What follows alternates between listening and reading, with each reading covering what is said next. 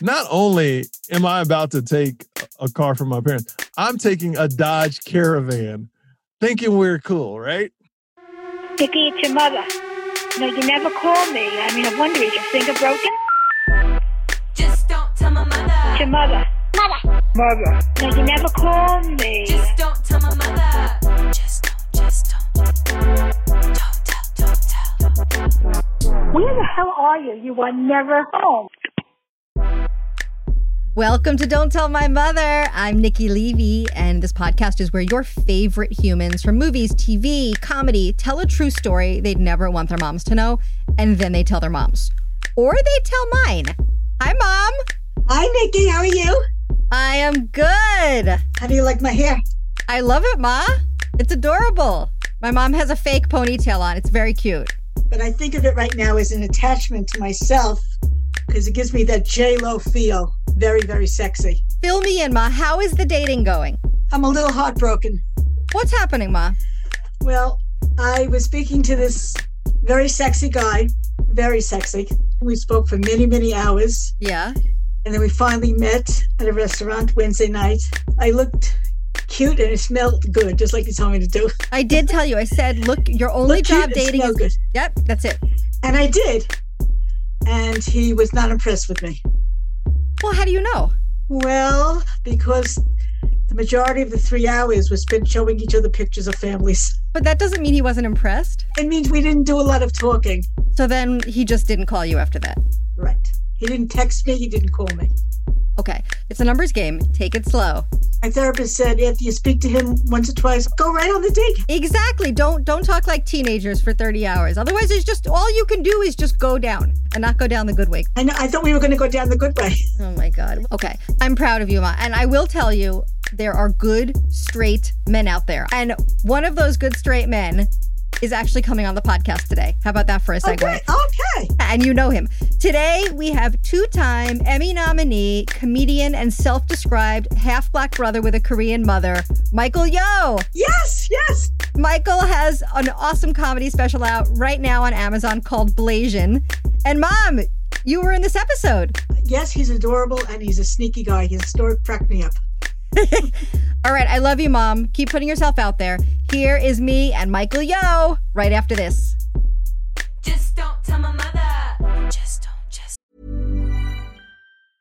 Hey, I'm Ryan Reynolds. Recently, I asked Mint Mobile's legal team if big wireless companies are allowed to raise prices due to inflation. They said yes. And then when I asked if raising prices technically violates those onerous two year contracts, they said, What the f are you talking about, you insane Hollywood ass?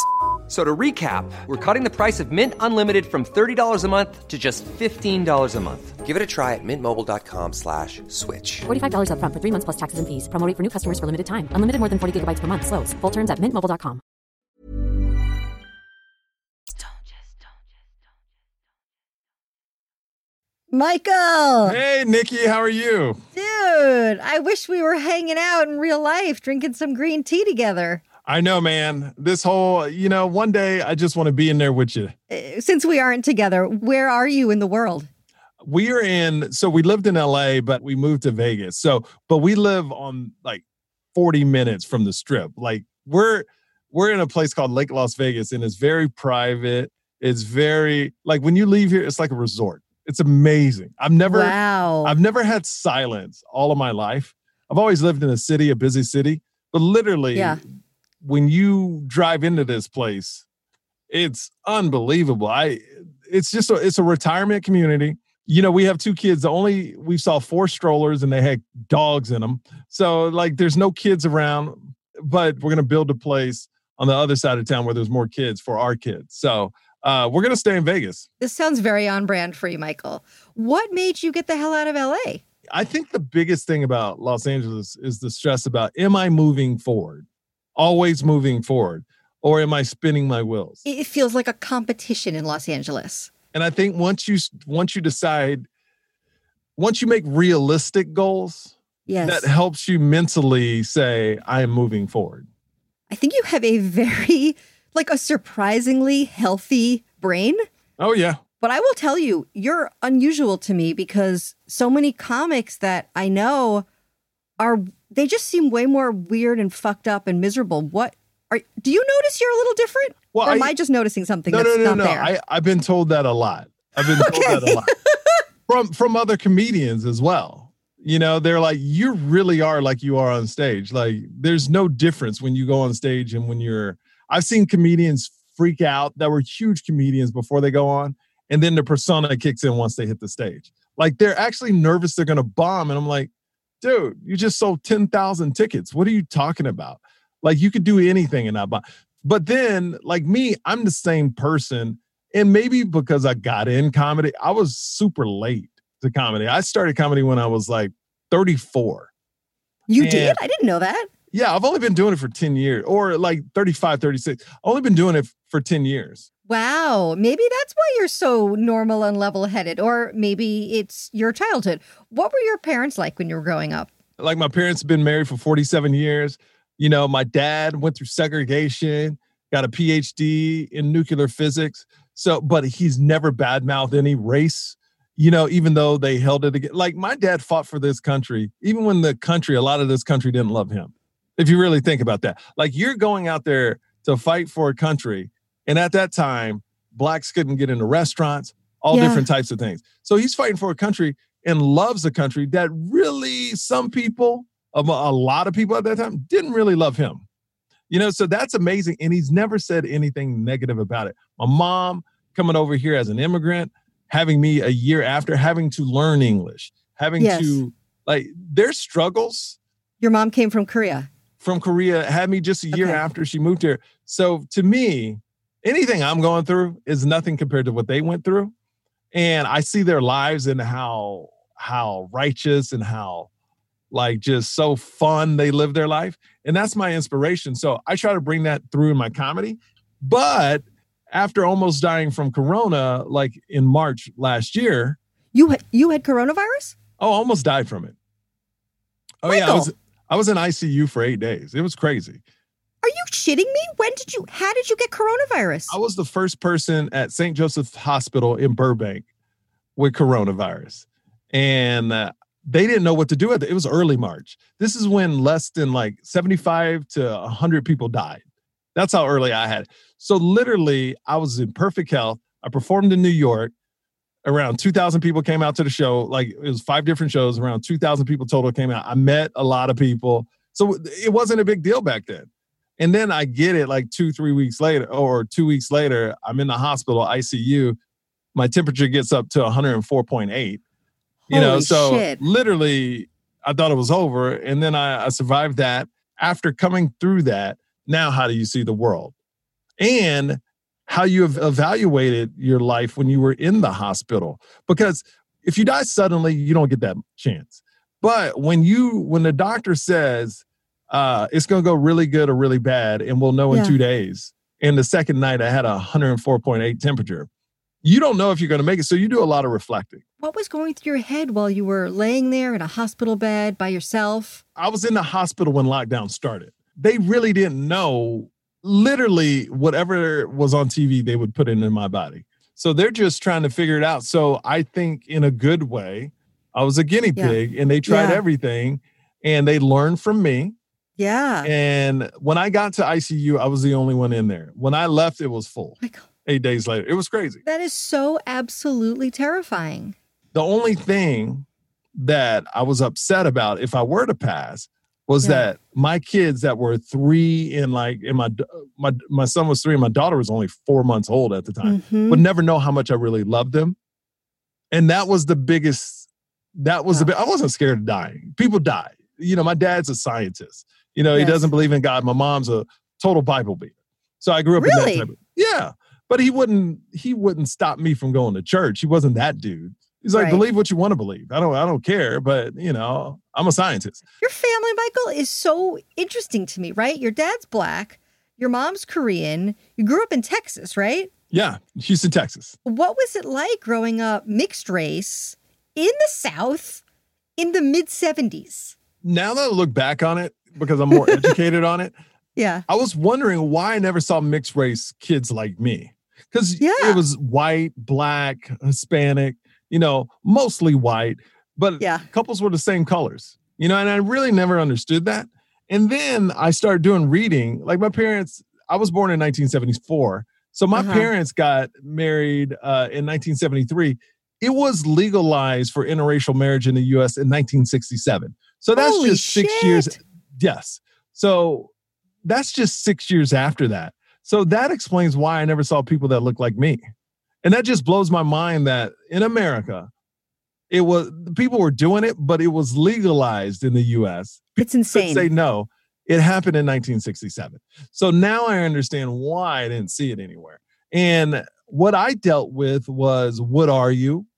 Uh, what Right. you know, like because they, it's kids. I'm a kid. They go, what are you? Because because I wasn't black, I wasn't white, I was mixed, and right. I had no one to turn to except my parents, but they weren't mixed. You know, they were a mixed, mi- right. but they weren't mixed. So really, there was nobody that identified with me because my dad spoke as a black man, my mom spoke as an Asian woman, but I had nobody to Right. turn to as a mixed person. You know how to deal with it. So I kind of, as an only child, navigated it myself with the help of my parents. Where my dad was just like, "Look, people gonna call you all kinds of things. If it's not you, then don't worry about it. It's just all talk. Like he'll say, somebody can call you whatever they want, but if you don't feel that you're that, then it doesn't matter. It really doesn't matter. Is there a specific time that I mean, yeah, kids kids are kids are horrible. Oh yeah. Is there a specific time that is sort of seared in your memory? You know, and and it was in school or whatever, and you you kind of still remember it? Oh yeah, they used to call me nigga chank. And What? oh yeah, yeah, but it, it's mean as kids. but now I kind of laugh about it because you know, like chank means Chinese. I'm Korean, so it didn't even make sense anyway. And they were Doesn't even make stupid. They were they were stupid.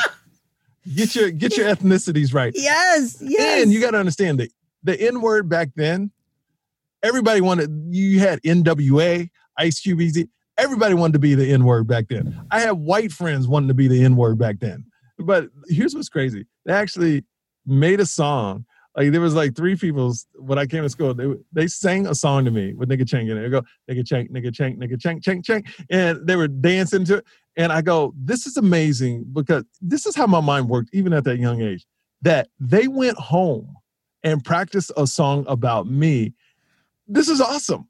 Like like that's how I, th- I was like these people took time out of their day to come up with a song about me.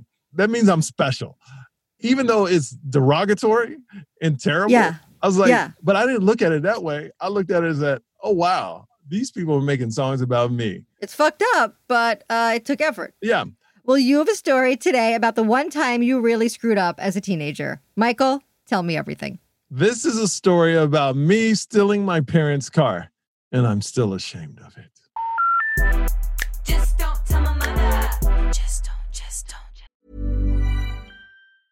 I'm Sandra, and I'm just the professional your small business was looking for. But you didn't hire me because you didn't use LinkedIn jobs. LinkedIn has professionals you can't find anywhere else, including those who aren't actively looking for a new job but might be open to the perfect role, like me. In a given month, over 70% of LinkedIn users don't visit other leading job sites. So if you're not looking on LinkedIn, you'll miss out on great candidates like Sandra. Start hiring professionals like a professional. Post your free job on linkedin.com/people today.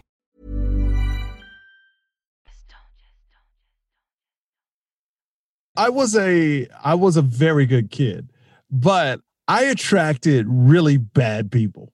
You know, I was so nice to everyone. Sometimes Yeah. you get a few bad apples in the bunch, you know? Yeah. And back then, I was into Boys in the Hood, Menace to Society. It was all about Compton. It was all about Yeah. NWA.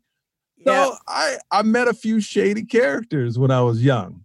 And I just thought it was cool. You know, I never thought about the consequences. I'm young. When you're young, you don't think about dying or anything like that. You're like, oh, this is cool. So I was hanging out with these guys. We started a rap group. Yes. We start. It was called H2O because we flowed like water. Yes. It had there has to have an O somewhere. It's great. That's right. And my rap name was Suave. So funny. We used to do. We used to do. uh We first performed at this 18 and under club called Metronome, and we had jumpers, and they said H2 on. It was ridiculous. But I got involved with these guys, and they were always around. My mom hated it. because back then, and and like you got to remember, the only representation my mom had of young black men were the movies I watched, and they were just killing each other. So my mom really didn't want me to hang out with black kids. You know, Mhm. she was like, Interesting. yeah. And I go, that's so crazy. And I got mad at my mom. I go, why, why can't I hang out with black kids? My dad's black. And my mom looks at me. True. So she looks at me and goes, Oh, your dad no black. He had PhD. So oh my God. so Oh my God. but that's her. Like literally, that's my mom. All right. So you were a good boy. I'm I'm the perfect child. Never been to jail. Never to this day, I still have not smoked weed. I want to now. What? Yeah, I still have not smoked weed. You're like in your 40s. You've never smoked a joint? No, because now I've waited so long. It has to be with somebody huge. Okay. It's like a thing now. It has. Okay. yeah, I'm not just going to give it up to anybody. I waited this long. I can't just give it out to anybody. Yeah, yeah. It has to be Snoop coming to your house. No, I not even Snoop. okay. But see, Snoop's not great because he smokes with everybody. That's too easy. I need Oh. to smoke with like Jennifer Aniston, Brad Pitt, Obama, you know, Idris Oh, Alba. be I don't even know these people. I'm not, I don't even know if they smoke, but it needs to be somebody where I'll have a story be like the first time I smoked weed was with Obama. yes. was- And then you'll come on this show and tell it. Yes, it was crazy. So, so Mardi Gras is coming up, and we don't have a car. We're like 15, I think 14, something like. We probably didn't even have a license. And Mardi Gras in Houston on Galveston Beach is big. So they go, these two guys go, yo, man, uh, Mardi Gras popping. We need to go down to Galveston Beach, but we don't have a car. And then me, like I know we have dinner in my house. We had dinner at 6:30. Everybody was asleep by nine. And the beach, you go out at night. It was a weekend. So I was like, yo, my parents will let me take the car. Yeah, they'll let me take the car. And I never asked because I knew they were going to say no, but I wanted to be cool, you know? What year was this? Oh my God. 90s? Yeah, early 90s. Yeah. What kind of car did your parents drive in the 90s? It was a gray Dodge Caravan. oh, yes, it was. Yes, it was. With You're talking about the sliding door. With the sliding door. love a good minivan. So not only am I about to take a car from my parents, I'm taking a Dodge Caravan to Mardi Gras, thinking we're cool, right? And they loved it because they were like, "Oh man, this is dope, man! We, you know, back then we can bring girls in it, we can party in it, you know." Hell yeah. So we get. So I remember everybody went to sleep. I had to open the garage, which makes a lot of noise. And we lived in a two story. And my parents lived, like, my parents stayed right at the driveway. Like, literally, if you shine, if a car pulled up, your lights would illuminate their room. You know, Oh, if somebody pulled up the driveway, they like they were on the drive. If you ran straight, you would run right into my parents' bed. Like no, no, they they they chose the room, right? They, chose the they- room. If shit happens, we want to know. So I had to here. figure out how to get the car out of the garage without turning on the lights. And I was inexperienced at driving as well. So I I remember me sneaking down, being all quiet. And what I did was, since I lived on the second story, I jumped on the roof because I didn't want to go down the house because we had staircase. And the staircase was over there, room. So they could hear when people walked up and down. So I went on the roof, Wow, went through the back door, dude. stole the keys off the kitchen table, went in the car, started it while the garage door was open. I mean, closed because I didn't want him to hear it. Which now I know if I stayed in the car too long, I could have died. I could have died. yeah, yeah. Yeah. There's like a yeah So poisoning. I'm in Uh-huh. there for a couple of minutes going, should I do this? Should I do this? No, not knowing I'm filling up the room with all types of crap. Yeah, I mean, I'm not a scientist, but even I can tell you that. Yeah. So I opened the garage. I'm like, well, I can't pull this thing out because the brake lights have come on. So, but if I pull it out and turn it really quick, it won't go by the room because there was a little space between the gar- garage and the room. So I Mhm. backed it out really slowly, turned it out, kept the headlights off, Stop. and went down the driveway backwards. And then my friends were staying on the corner, which is very shady. Two dudes just hanging out at the corner at nine o'clock at night in a neighborhood. Yeah, your mother would have loved this. So, and they didn't they didn't help me at all. So I got No, of course I, I pulled out. Uh, I picked them up. We went to the beach. Uh, cops everywhere, everywhere. And here's what's great: they had no fear. Me, I'm scared all the way because Galveston, Your friends had no fear. no fear. Me, lots of fear. Lots of fear. Well, yeah. You're driving your car, your parents' car. it's stolen. I stole out. a car from my parents. Yeah, of course you're afraid. They're I'm like, afraid. fuck. Cops are everywhere. It's Mardi Gras in Houston. Cops are everywhere. Uh, so the drive there was very stressful for me. They're just having a good time. I'm like, you know, we get there, and man, I remember getting to the beach, driving along the beach, them popping that door open. Yes. We blat on a Dodge Car blasting whatever music was hot back then right. and right. cruising and cruising in a Dodge Caravan, looking like we're cool. And you know, it was just honestly the night I remember our our car at the end got stuck in the sand, so people had to help us get it out. So I'm like, great. The Dodge Caravan is stuck in all the sand. We're never gonna get it out. It's not. It's not supposed to be a beach car. It's for like soccer practice. Cops help us get the car out. Oh my god. Just think how stressful that was. Cops help us get the car out. And I stole my parents' car. So I stay out until about two or three o'clock in the morning. wow. My dad goes to work at seven. So Oh I'm like, now I'm thinking on the drive back, if he's going to feel the hood, like the garage is going to be hot. You know, I, I thought this out. Like, I, I wasn't a criminal, but uh, I, at least I thought things out. Yeah, I was Yeah, like, yeah. so I need to keep the car outside. And like an hour before or hour and a half before he goes to work, I need to bring it back because I don't want the garage to get hot because then he'll know. Because as soon as you open our garage door, it was right by his hood. So he would feel the hood and Well, no, he would feel it in the garage. he'd feel the heat. Right. Feel, I mean, you just drove all over the beach. You probably have a like probably sand in your used car, three Michael. fourths of a tank, honestly. Oh, I remember going to the gas station, filling it up too, right where it was. Oh my god. Did you like mark it on the little I gas mentally, mentally. odometer? Yeah. Now yeah. that I think about it, I'm a, I got a criminal mind. Whoa. All right, Hans Gruber. I covered all my bases at like 16. So I drive it back. I keep it in uh, the street uh, for some reason in front of our house. And and I slept for like two and a half hours to like 5:30. And then I got it, drove it back in the garage, closed the garage because it cooled off by then outside. And it was Wow. and it in at night in Houston, it, it's not hot, it's cool, so it cooled Yeah. the car a lot. I put it put it back in the garage, and then literally waited all day for my dad to call home on the on the home phone and going, "I'm gonna whip your ass when I get home because I know you stole the car." That never happened. Never happened. And I clean got away with still in my parents' car. Did you ever tell your mom or your dad that you took the car that night? Like a couple years ago, I did. Why would you like what made you bring it up? I was telling them a lot of stuff I did. You know, it was just one of those things where Wow. you never knew I did this, you never knew I did this, you never know I did this. Uh, and I just wanted to get it off my chest because my parents are getting older and I just wanted them to know. And my mom was like, Oh, I never know you so bad. Oh, you, you, you take a car. Okay. Okay. We have to watch this boy. We have to watch this boy. He take car when we don't know. So, so my dad was shocked. My mom was shocked. And my dad is just like, Oh, you lucky I didn't catch you. You would have got a whooping, you know? So it's funny to talk about it now because I know they, they're not going to do anything. So Yeah. I think there's something really special in that even 30 years later, like you carried this, just this little piece of guilt Yeah. that, hey, I, I lied to you, you know, and I just want to come clean about it. Mhm. And did it feel like a release or a relief to kind of just oh yeah.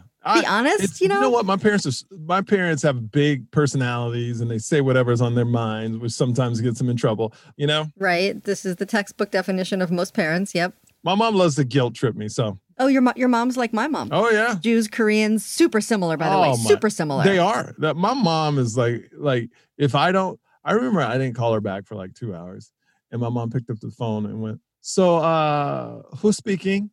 I'm like, "It's your son." oh, I don't have son, because if I have son, he would have called me back, and and not two hours later. So literally, she has me on the phone for five minutes trying to convince her I'm her son. It's mom, I'm your son. You remember that time? No, I don't remember. I don't remember. And she's upset. So I got to convince her I'm her son for five minutes. God, mom, stop being so dramatic. Yeah.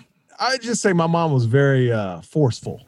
You know, she was a force of nature and she still is. You know, she, She says it like she means it. Like when me and my wife got married, we bought a beautiful Yeah. house, a beautiful kitchen, and my wife Yeah. doesn't cook that much. You know, she's starting to cook. She walks into the kitchen and goes, "Oh, what a beautiful kitchen for no cooking."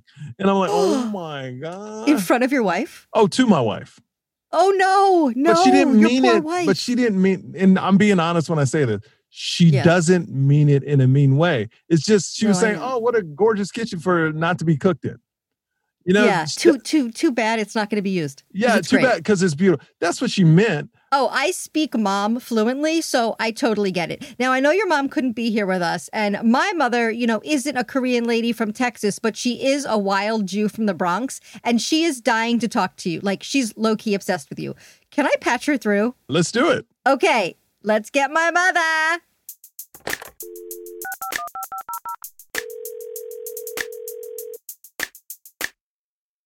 Judy. Hi, Judy. Hi, Michael. I watched your whole thing yesterday, and I also watched your interview with that guy. yeah. I was blown away, I have to tell you, because you had such truth in you, and you love your family so much. I was crying. Oh, Judy, Aw. you're so sweet. Well, thank you. I appreciate it. Mom, Michael did something as a teenager that he felt so bad about. I basically stole my parents' car, took some, uh, I don't want to call them thugs, but they were like thugs, to the beach and uh, got my car stuck at the beach. The cops who I stole my parents' car helped me get the car out when we got it stuck in the sand. Long story short, and my parents never found out that I stole their car. Until he confessed to them last year. How did you manage to do that? Uh, I, you know, we were talking about this. Yeah. It seems like I, I have a very criminal mind, even at 16 years old. I think we're all evil and devilish at that age. because we, we, we have we have to get away from our parents and we have to think of very clever ways to do it. So true. Judy, did you ever do anything when you were younger to sneak away from your parents? Ah. I have to tell you. No, Uh-oh. not really. I, I wish I wish I could have, but um Mom, you grew up in the Bronx. You got to go anywhere I- you wanted. Wait, let, yeah, let me preface this by saying I didn't have to sneak away from them because I was always out. No. This was the 50s and 60s when I, I first of all I grew up in a middle income project where every whoever mother faced the playground, they would all be your mothers. This is like Michael's mother. Her bedroom faced the driveway for a reason. ah. So I had lots and lots of mothers. If they didn't like what you were doing, they would tell you, and they wouldn't even they wouldn't even say, "I'm going to tell your mother." They told you. Were those were those parents like would they discipline you too, or was that crossing the line? No, I think they they did. Okay. If they got a hold of you, forget it. Mom, what's some advice you could give Michael, you know, as as, you know, a fairly fairly newish dad? A fairly newish dad. Well, this is something I learned from my daughter. So, um, I never set any boundaries for Nikki, which is why she started this show. you don't have to set a lot of boundaries, but just a few. And so the kids know that you're the dad. You can't just be the friend because that develops after a while, but they have to. And my kids were never afraid of me. So I'm, I'm, I'm talking out of my hat. Trust me. yeah. But I think they're supposed to have that little healthy fear, you know, what the daddy's Oh my home. god, Michael. The Michael's coming, mom's coming home. I'm not that way at all.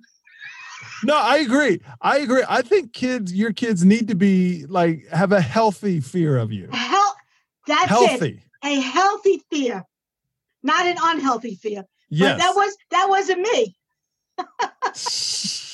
I, I wanted to be I wanted to be best friends with my kids, mother and Ah. father, mother and father and best friends. Yeah. See, my wife is the best friend, but I'm the healthy fear. That's good, Okay, Michael. good, Michael, good. that's good. You're ahead of the game, Michael. Yeah. You are ahead of the game. Ask her. Nikki knows. Nikki knows. But Nikki, I, I I gave you certain boundaries when to come home, when not to come home. I told you that, didn't I? Or no? I didn't have a lot of friends, Mom. I, I. I didn't go out all that much, so I, I don't even didn't- she didn't that go boundary. at But much at all, so there was no yeah, problem. Michael, it's a sad, sad story. it, it, it, it was it was my son who used to take the screens out of the window and sneak out. Oh yeah. Well, now no kids can sneak out with all these cameras at home, ring cameras and That's everything. right. I feel bad for kids; they'll never be able to sneak out. Michael, I'm ending every show with asking, you know, our guest. I like to ask every guest, what do you love most about your mom? I love that my mom is outspoken, always tells mm-hmm. the truth, and told me to always tell the truth. Uh, And her journey of coming here as an immigrant, not knowing English, having a successful business, being able to retire and live her dream life, and to be able to give her grandchildren, because I got married late and she never thought I was going to get married. And to see her have grandchildren is the greatest thrill of my life. Hmm. I love that. And I will just tell you because my mom's on the phone. Mom, what I love most about you is your willingness to say yes to anything and to sub in as Michael's crazy Jewish mother from Yes. the projects in the Bronx. But I have to tell you something, Michael. This was not this. Um, I know Nikki doesn't believe me, but I was very shy growing up. Um, there was a lot of times I wouldn't talk because I didn't want to, not because I couldn't. And it is because of Nikki that I'm doing Oh. this. Oh, you guys. That is awesome. Because I, I, you know what? Like my dad growing up, he's always was like a scientist, a very stern man. But after I started stand up 10 years ago, I don't know what happened. He went crazy and started dancing up a storm, going to dance classes, going, entering every contest on like the cruises and stuff. Like he's a totally different person. And I think I've opened him. that window to like, oh, if my son has it in him, I must have it in me. And I and I love that that we can give that back to our parents. Amen. Thank you guys for joining. Mommy, thank you so much for, for being here. I love you, Mom. I love you. Michael, I love the shit out of you. I love you. Take me out. If it's not one thing, It's, your, mother. I love you, Judy. I love you, Michael. Thank you for listening, my friends. Remember, follow us on Instagram at Don't Tell My Mother and at Nikki Levy and leave us a rating and a review. We love to hear from you and we'll ping you back on the DMs. Remember, our moms know how to push our buttons because they are the ones who install them. Mwah. Don't Tell My Mother is created, hosted, and executive produced by Nikki Levy, my daughter. The show is executive produced by Jon Cryer. Oh my God, I love him. And Lisa Joyner and Jody Zuckerman Weiner at Discount Sushi. Our producer is Liza Glukoft. Co producer Andrew Condon. Mixed and edited by Donovan Bullen. Theme song by Donovan Bullen and Joe McKenzie. Distributed by ACAST. Now go call your mothers.